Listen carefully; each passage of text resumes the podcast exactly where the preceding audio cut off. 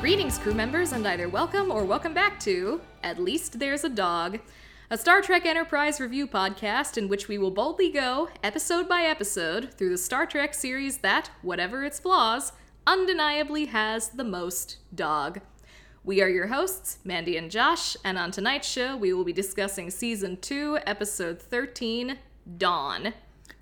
Or as the Japanese title calls it, Hot Dawn. Yep. I, I really do think we should start introducing everything with the, the Google translated Japanese titles. That seems reasonable.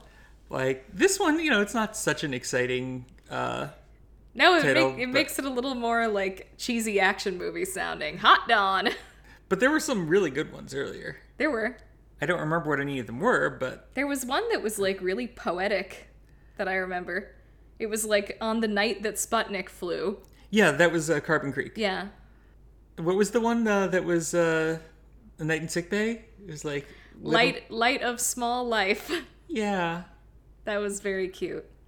Anyway, we're supposed to be talking about this episode, I think. We're kind of bad at that a lot of the time on this podcast, But I talking think that's- about the episode that we're supposed to talk about. But I think that's what makes it good. Is it? I don't know. You know, You don't even listen to the podcast. Sometimes I do. um, but you know what matters? The listeners. If they want to let us know what they think about our tangents, uh, they, they know the email address by now. That's true, they do.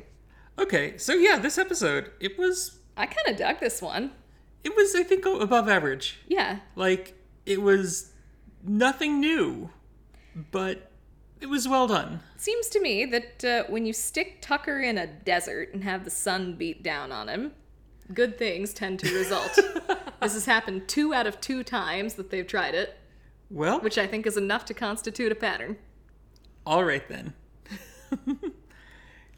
Um, I think in part I like this one so much because I was not expecting to like it. That's fair. So it was something unexpected. Yeah, y- yes, dear, it was something unexpected. Yay. Nobody got pregnant during this episode. No, although Tri- Trip seems to it was was looking back at it. He and seems to look back fondly on the experience. yeah, That did happen in this episode. Was we got like the summary of Tucker's career up to this point. the summary of Tucker's career up to this point sounded a lot like the speech at the end of Blade Runner. A little bit. You know, sea ships on fire off Orion's belt and all that. I didn't remember that part in Blade Runner. How can you not remember that part in Blade Runner? That's the most memorable thing in Blade Runner. No, no, it's not. We will disagree on this. The most memorable thing in Blade Runner is honestly, I don't think Blade Runner's that good or memorable. Come on, it's that speech at the end by the replicant who's like just like talking about the things he's seen through his life. Yeah, I guess it's fine. I don't know. That's one of those movies that everybody else seems to love that I don't really get. I've read the book that it's based on, and the book is really good, but I should read that book. you should. We'll be talking about books later. We will be talking about books later. Or you'll be talking about Yeah. books later, mostly. Anyway, do we want to? I don't know. Give the tell episode the summary? audience what the episode's about? Sure. Sure. So this was Dawn, or possibly Hot Dawn. Kind of the same deal. Um, except the Hot Dawn is a little bit more spoilery. Anyway, Commander Tucker's. Let me start that again. Commander Tucker's specialty is quickly becoming getting stuck on very hot celestial bodies in varying states of undress with aliens who don't speak his language and understandably want to punch him. We open on Tucker testing the autopilot in what I assume is Shuttle Pod 2, because this episode doesn't suck, you see, when he is suddenly fired upon by a mysterious and hostile vessel that looks a lot like his. Both are forced to crash land on the dark side of a local moon, and so begins a beautiful friendship based on mutual inability to communicate in ways other than stabbing each other repeatedly in the back. But meanwhile, back on Enterprise, Archer, T'Pol and company learn that Tucker and his new buddy, whose name is Zokan, are facing an additional complication. This moon, while perfectly hospitable at night, turns into Phoenix, Arizona during a summer heat wave when the sun rises. Thus, hot dawn, you see. Will they get their crewman and his new friend off the moon before it's too late? Will Tucker and Zocon overcome all their differences and become true friends? Did they, honest to God, make Anthony Montgomery show up to work just so he could say, Yes, sir? The Oh, star of you're just bitter because I got it right. I am, yes, but still. the star of the show, Porthos, apparently doesn't come when Trip calls him, which sounds like Trip's problem to me. yeah. Because he's very good about doing whatever Archer tells him to do. Yeah. So I assume the problem here is Trip, Yeah, definitely. especially since Trip is bad at communicating. He actually did all right this episode. Did he? I think eventually. He started doing okay after a while when their linguistic differences started to disappear, but uh, yeah, they, they, it- it's a matter of respect or something. come on, Tucker, you learned like th- two, three episodes ago that the way to communicate when you don't have the universal translator with you is to play charades. Mm-hmm. He didn't start playing charades till pretty late in the episode. Ah, Now, to be fair to him, there aren't a whole lot of charades options for transceiver or induction coil. induction coil. He was a little bit screwed in that regard, but you know, you can. Th- there's a pretty universal gesture for water. Yeah, I was wondering why he wasn't doing that earlier. But then again, they the, the other the Arconians don't drink water. But they do drink. They do drink. And if he had made, you know, the drinking motion, he would have at least understood that. yeah. All right. Uh, so how about if I tell you a little bit of trivia? Sounds good. Which is completely unfocused because I you went on quite the trivia hunt after this episode. So okay, when I saw the title Dawn, I had in my head, and and like the very brief summary, I had in my head the idea that oh, Trip is going to be stuck on a planet and is going to have to race uh, across the planet to stay ahead of the sunrise. So, uh, in astronomical terms, that might have been smart if they decided to do that, but I guess it worked out okay. it depends how fast the planet, or well, it's a moon. It depends how fast the moon rotates relative to the sun, and it depends on how large it is, um, and how good they are at moving. Um, the uh, astronomical term for the line where the sun rises is the terminator, which is an great. appropriate term if the sunrise will kill you. Now, I I firmly believe that at some point in my life, I read a story about a couple of people stranded on a small planet or moon um, in one of these situations where when the sun rose, it would be uh, like not survivable. And it was a low gravity planet, and so they're basically bounding across the planet uh, using the low gravity to kind of like go quickly um, to stay ahead of the Terminator line until they are rescued. I did some internet searching. I cannot find what this story was, and that bothers me a lot. Um, however, there are a lot of similar stories. Uh, the Chronicles of Riddick is one of them. They're a uh, there is a prison on a planet of similar situation. Um, the prison itself is underground, so is safe. However, um, the planet is either burning hot will vaporize you instantly, or freezing cold will freeze you to death. So it's an anti escape mechanism. Yes, so there's about a 20 minute window in which people can safely go in or out of this prison. Um, so it's meant to be like that, and uh, it I don't think they actually had a, a big running away, like chasing the dawn or running from the dawn sequence, but uh, there were definitely people who got vaporized by the the sunlight. Um, also, there was an Isaac Asimov short story, um, part of the Robot series, called uh, Runaround, which when I saw the title, I'm like, ooh, that must be it. No, no, no. It was a robot running around a pool of selenium, which, funny enough, that showed up. Selenium isotopes were the reason they couldn't beam out. Everything is connected. Um, I think coincidentally.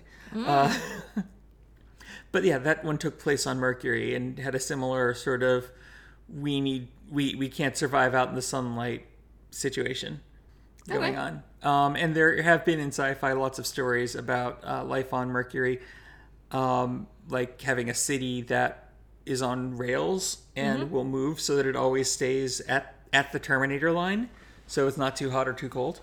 Okay. Um, yeah, uh, Mercury's pretty cool. Yeah. and uh, there was a period of time when it was thought that Mercury was tidally locked with the Sun. I thought it was tidally locked with the sun. Nope. Oh. It. I mean, it's it's got it's got I think a three to two ratio. So every part of Mercury will be uh, exposed to the Sun at some point during the year. Okay. But some will be more exposed than others. Nope. Nope. It's just it, it's like uh what does a three to two ratio mean? I think maybe like it has like either one day or three days per year. Oh, right, because it has a super slow uh, rotation. It's rotating pretty close to the to the speed that it's going around. the Doesn't sun. Venus also have like a longer day than it has a year? I feel like I read that at some I point. think it does. Yeah.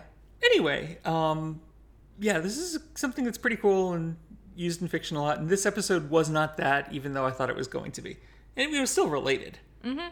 Like I noticed that that moon did not have a noticeable gravity difference no, it did between not. itself and any other planet, which, like, actually, most of the planets they visit don't have any kind of noticeable gravity difference. It's true. It's kind of funny how that, you know, It's probably because that would cost a lot of money. it would cost a lot of money. I mean, it would be fairly easy to simulate just by coaching your actors a planet or moon with much higher gravity than Earth's, but it would be difficult to do one with lower gravity.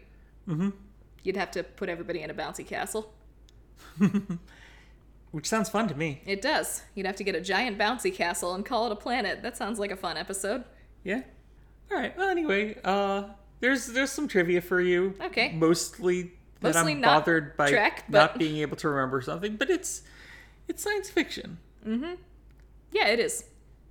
Yeah. It's also like extreme heat and extreme cold are two things that you can do a lot with, especially in a visual medium, because there are so many reliable visual signs of both of these things and the discomfort that can be associated with them. And it's it's a real like problem in space. It's why there are like it's why there are a lot of horror movies that take place in really cold locations, like remote Colorado or the South Pole. Mm-hmm. And it's also why there are a lot of horror movies that take place in like on like the hottest day of the hottest month of the year. You would know more than I would. But I'll trust you. Yeah. I think I might have brought that up before on this podcast, but yeah. Yeah. But in this It one Mm-hmm. became relevant again. this wasn't even a horror episode. Like I, I was actually No, it actually just reminded me a lot of Desert Crossing, which is a fine thing to be reminded of, but fair enough, fair enough. and it also reminded me a fair bit of Darmok. Oh yes, no this And it reminded me a fair bit of uh, Galileo 7. And it reminded me a fair bit of The Enemy. yeah no this is there, there. It's true. There have been a number of Star Trek episodes prior to this one that have been similar, most notably Darmok. Yeah. Uh, this was not as good as Darmok. That's hard to do. though. Darmok is an excellent episode, though. That's the thing. Yeah, it uh, it it had in some ways a similar premise to Darmok, but I think that they they did enough to keep it distinct. Mm-hmm. Um, most importantly, like It became less and less of a Darmok ripoff as it went along, and it also got better as it went along. So, good job in that regard, folks. yeah the i think the the difference is like in darmok like i, I think they they made some in, some very intentional decisions to avoid getting darmok like so in the end of the episode when you know the best you get is i'm glad i didn't kill you um you know I mean, based on the relations they seem to have with this species, that was a pretty good, uh, yeah but like it's not that was a pretty good endpoint for them. but it's it it doesn't have the happy ending of now we can communicate uh you know tomba his arms wide Yeah, I guess. But they Um, can communicate, and it's easy because they have the universal translator. right but like they they they showed this was difficult and they they made some progress but they it wasn't the nice clean ending of of darmok No. which was And it's good probably they not the start of a beautiful friendship like Tucker and his princess a couple episodes ago. But oh i hope they keep in touch oh i i hope that they they get to be like pen sooner pals or or later, something. we are going to come across an episode where we say this episode should have just been replaced with a sequel to Precious Cargo. that is going to happen. Oops. All right, Is it pluses and minuses time? let's do it. Sure. Okay. Uh, nice job, Roxanne. Yeah, Roxanne Dawson directed it. This was a Roxanne Dawson episode. It kind, even though the movie that she directed a little while ago looks super duper cornball, um, it kind of makes me want to see it because she's a heck of a director. She's got a lot of good instincts. Interesting. Like I thought it was well directed. I don't. She, she's good with light. That's one of the things that I keep noticing. She's very good with light. They did a good job with light and shadow there. Mostly, I'll talk about that more later. Uh, Yeah, there was. I think I think we might be thinking of the same thing, but I guess we'll get to that. yeah. Um, I like Tripp's log entries. Okay, what about them? They they were very Trip. They were. Like these are not simply your log entries to cue in the viewer on what's going on. These are this is Trip being Trip. He is 100% the character that everybody on the show has the best handle on. Like, I think Phlox is the character they have the most fun with sometimes because they also like to just torment Tucker. But he is the actual character with a personality that they have made the most consistent. I wonder how much of that is the writing and how much of that is just him. I think it is a combination of the two. Okay. I think they are creating a good positive feedback loop with each other. With each other. Cool. Your turn. Uh, the episode got really good when the sun started rising. Like basically before everything that took place at night, I was kind of eh, this is fine, but Huh. I'm a little bit twiddling my thumbs. I was actually I don't know. I I, I thought it was consistent throughout. no, I thought it got much better once the sun came up Okay. because this is a weird thing for me to be saying because normally I don't like it when this happens. It slowed way down when the sun started coming up. It did. and I thought that was the absolute correct thing to do because suddenly it became a character piece about these two characters and they weren't doing stupid stuff to each other anymore. Okay. And when they stopped doing stupid stuff to each other, it got a lot more compelling because I wasn't looking at the TV going, "Geez, Trip, you dummy." And was doing a lot more of just, you know, I was invested in what happened to these people, and I know they're not going to kill Tucker, but I thought they genuinely might kill off his new alien buddy for a little bit. Yeah, it's fair. It wasn't clear. Okay. All right. Um I liked a lot of the the cat and mouse game. Like I did like that. they're too often you'll have you know action sequences that are either you know just difficult to tell what's going on or that are like um just you know phaser fire Tucker's little trap for the guy was genuinely clever. with the audio recording Yeah. and luring him away yeah and and the on the other side that alien's uh little laser sensor set off an alarm Yep. was really great. Like they, I, it was it was something that was enjoyable to watch, and they're you know trying to outsmart each other, and that makes for compelling TV. It was very clear that despite the fact that he kind of looked and sounded like your standard Gorn alien hulking brute, he was actually very smart, possibly smarter than Tucker, which Yeah, made them a but- good match. but Tucker was better at fixing things because that's his character. well, he's not a pilot. He's They an said engineer. the other guy was a pilot. Uh, he's fair an enough. engineer, so- Fair enough. Yeah. If you want it to be if you wanted it to be an even match, send Travis Mayweather down to tangle with him, but they're not going to do that because Because- that would require giving Mayweather lines. It would. Your turn. Yeah, Mayweather's still a prop fundamentally. Uh I appreciated that Tucker got what he deserved at every single turn. Yeah. So Tucker spent a lot of this episode acting kind of dumb, which is not 100% out of character for him. He does that sometimes. And for whatever reason, I find it less frustrating when he does it than when Archer does it. I think because Archer is supposed to be way more experienced than everybody else, and yet Archer is still really dumb. But come on, Tucker. Like, I guess it wasn't really stabbing him in the back, but shooting that guy in the face and tying him up and then expecting him to just, like, want to be buddy buddy with you, that was really stupid. Wait, And then as it turned out, it was really stupid. Yeah. and the dude he- ran headlong into his stomach as soon as he had the chance to. Mm. yeah. So actions consistently led to consequences that made sense. Yeah. Um, I liked the portrayal of the language barrier. I have that as a neutral. We don't have neutrals. Well, too bad. I have it as a neutral. Pick a side. No. Okay. Why then. did you like it? because I felt like it was appropriately challenging. Like this isn't um you know a, a Hoshi situation where she's going to figure everything out magically. Um I felt like and and even even Tucker like there were things that were pretty obvious that Tucker didn't figure out. Mm-hmm.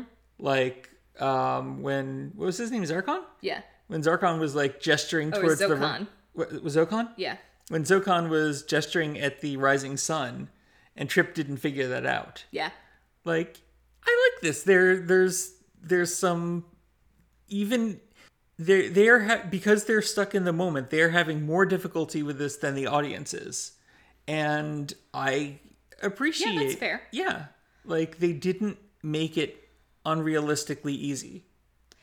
The thing that is frustrating to me whenever we have a linguistic difficulties situation, which Enterprise has been exploring more than a lot of the other shows have, is that no one has any imagination when it comes to linguistic difficulties. So I appreciate what you just said about how, like, they were kind of scatterbrained because of the tough situation they were in, and this was actually harder for them than it was for the audience, which made sense. But I was also looking at Tucker like wildly gesturing towards the guy with one arm and being like, "Come here, come here," and I was like, "You better hope that's not a really offensive gesture in his language." Just once, I would love for the Enterprise or some Star Trek ship to uh, make first contact with a species whose greatest show of respect that they can give is for everybody to simultaneously line up against their window, drop their pants, and press their butts against the window. You keep waiting for that. I will keep waiting for it. It's not going to happen. No, it's not. But just like have some imagination here. Come up with some different ways that they could have communication difficulties. And Tucker, learn from your previous mistakes. What are you thinking of? I'm thinking, you know, from communicating with uh, Padma Lakshmi a couple episodes ago, that the thing that eventually works for you is, you know, fairly universal gestures of doing something. Oh, I see what you're saying. He doesn't know what a transceiver is. No matter how many times you say the word transceiver, it's not going to make a difference. Hold up the thing, show it to him.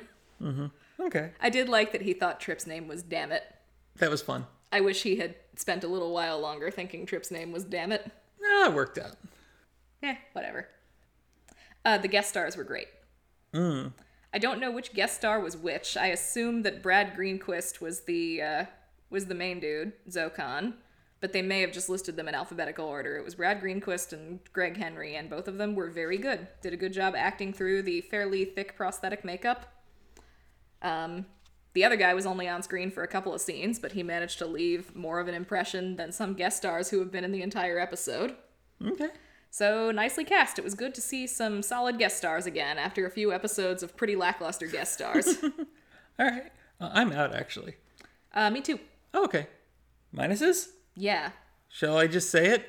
Yes. Find some shade. No kidding. I mean, to be fair, it did not seem like there were a ton of trees on that planet. No, but like you're on, like I know you want to be on top of a hill because you're going to be further away from the selenium isotopes or whatever is causing the, the I problem. assumed they wanted to be on top of the hill so that they could send out the beacon. That's what I'm. Don't you yeah, usually want because to be the, on? the beacon has the beacon had to be further away from the selenium isotopes. Uh huh. so top of the hill. Um, but a hill has two sides. You can be either on the side that's sunny or the side that's shady. you chose poorly. and you didn't move. Well, after they'd set it down, I don't think they were going anywhere. I don't Oh, think come they could on, have that- lifted that transceiver if they tried. Oh, but just like you could also wait on the other side, leave the transceiver there, and walk around to the other side of the hill. Yeah. It just ah. Like as soon as they lock onto the signal on the transceiver, they're gonna know where you are. You don't actually have to talk to Yeah, them. you can be 30 feet away from it and it will be fine. Mm-hmm. I. It was. It was. Yeah, why don't. It, it's a very simple thing. Why don't you do it? it's true. Speaking of very simple things, why don't you do them? Trip, what did you bring with you on this mission? Oh, because he didn't. You didn't bring a phaser. You didn't bring a translator. I mean, if You brought one water bottle. And I suspect the water bottle was just like in the shuttle pod to begin with. Yeah. I guess he wasn't expecting to go far. Like he expected it to I just be mean, no, a- but you all know at this point that unexpected, stupid stuff happens all the time. Don't you at least want to have an emergency kit with you? Yeah. And he- I mean, yeah, like they had some emergency stuff in there, but not the a couple very important things, as you mentioned, the phase pistol and Like, the from the looks of it, he UT. didn't even bring any first aid with him. No, he did.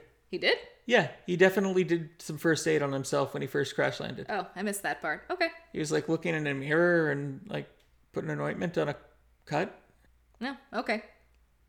I missed that part. He looked like he was still in pretty bad shape once he got out, so There's only so much you can do. that's true. In any case, there should be. I, I would recommend that the Enterprise adjust its protocols for some basic supplies you bring with you on away missions, regardless of where you think you are going. Because the pattern indicates that you are going to crash land somewhere highly inhospitable and you're going to wish you had these things with you. I agree. That would be helpful. All right. To Paul, my friend. Arconians are unpredictable. They're clearly not. You know, you say that about every single species. They're clearly Humans extremely are predictable. unpredictable. Andorians are unpredictable. Come on. You you seem to treat like predictability as the primary thing you look for in another species. but also, these guys are extremely predictable. If they see you, they will shoot at you. Like it was That seems to be their modus operandi. Also, I don't think, yeah, they're not actually unpredictable. They just don't do exactly what you want them to do. That is not the same You- as unpredictable. It's true, but you keep seeming to mix these two ideas up. Like, you could very much say they are aggressive, and that seems like it would be accurate. Mm hmm. Mm-hmm. They are territorial, and that seems like it would be accurate. But they are definitely not unpredictable. Yeah.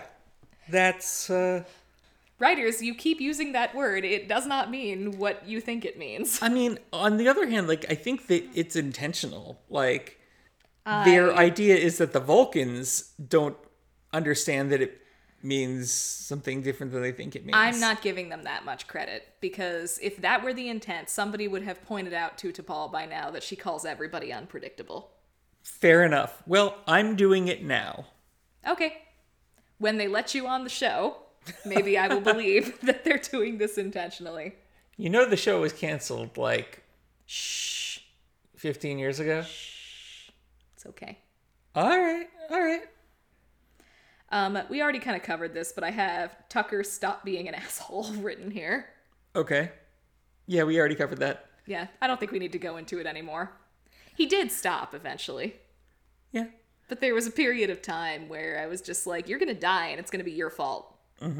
Anyway, I'm I'm out of things. Oh, okay. Well, I have one more, which is some weird little inconsistencies in the writing that kept adding up. okay. The most notable one was when Tucker and Archer were having their conversation over the transceiver at the end, and Tucker didn't want them to beam him up, and Archer was like, We have to. We're not leaving you down there. We're going to get this other guy. We're going to get this guy's ship, and they're going to come rescue him, but we're not leaving you down there. And Tucker said, Okay. And then they left him down there. From the No, looks of no, it for a no. really long time. No, they agreed. They they like he said, "No, you're going to leave me down here." And Archer says, "Okay, fine, but we're not going to let you stay down there so long that you die." That is not how I remember the conversation. That's how I remember it.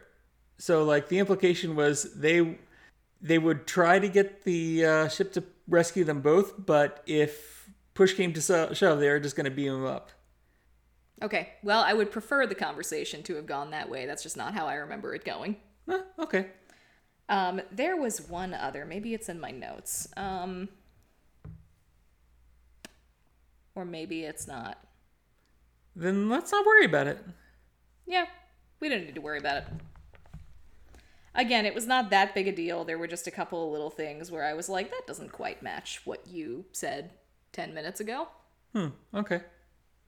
But again, on the whole, I thought the episode was pretty good, so I'm Yeah. not going to pick on it too Yeah, much. no, I did too. Do you have any more? I told you I don't. Okay.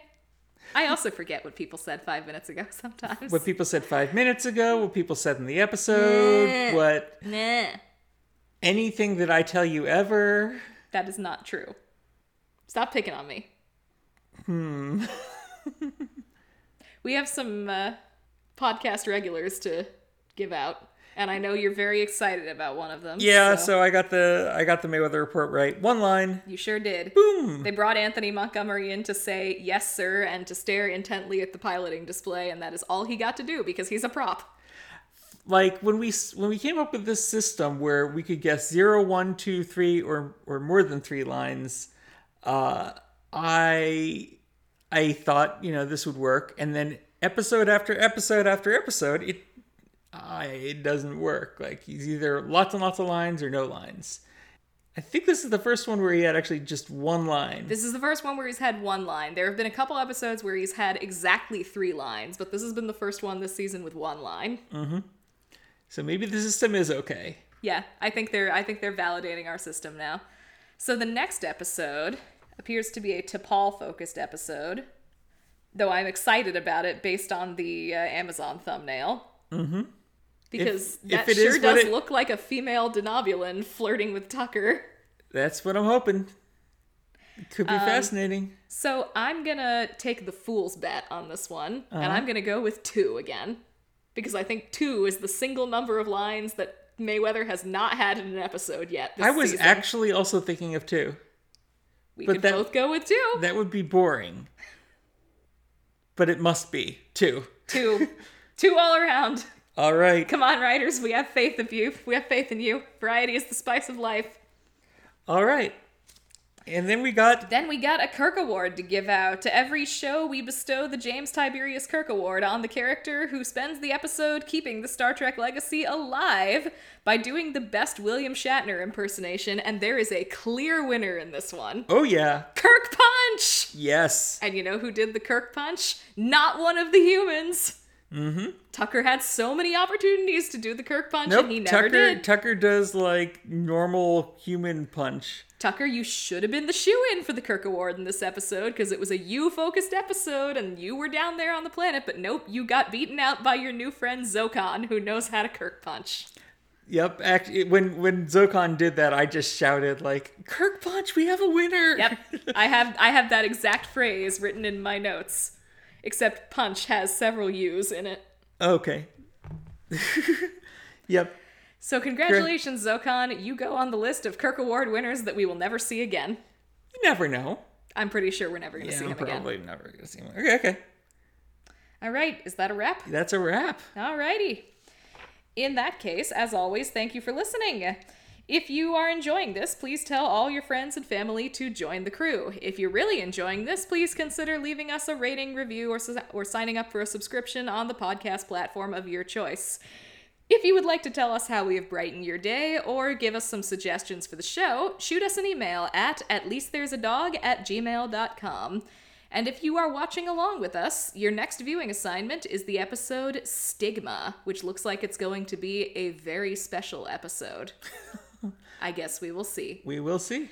Take care of yourselves, and until next time, remember to go wherever your heart will take you. Bye. Bye!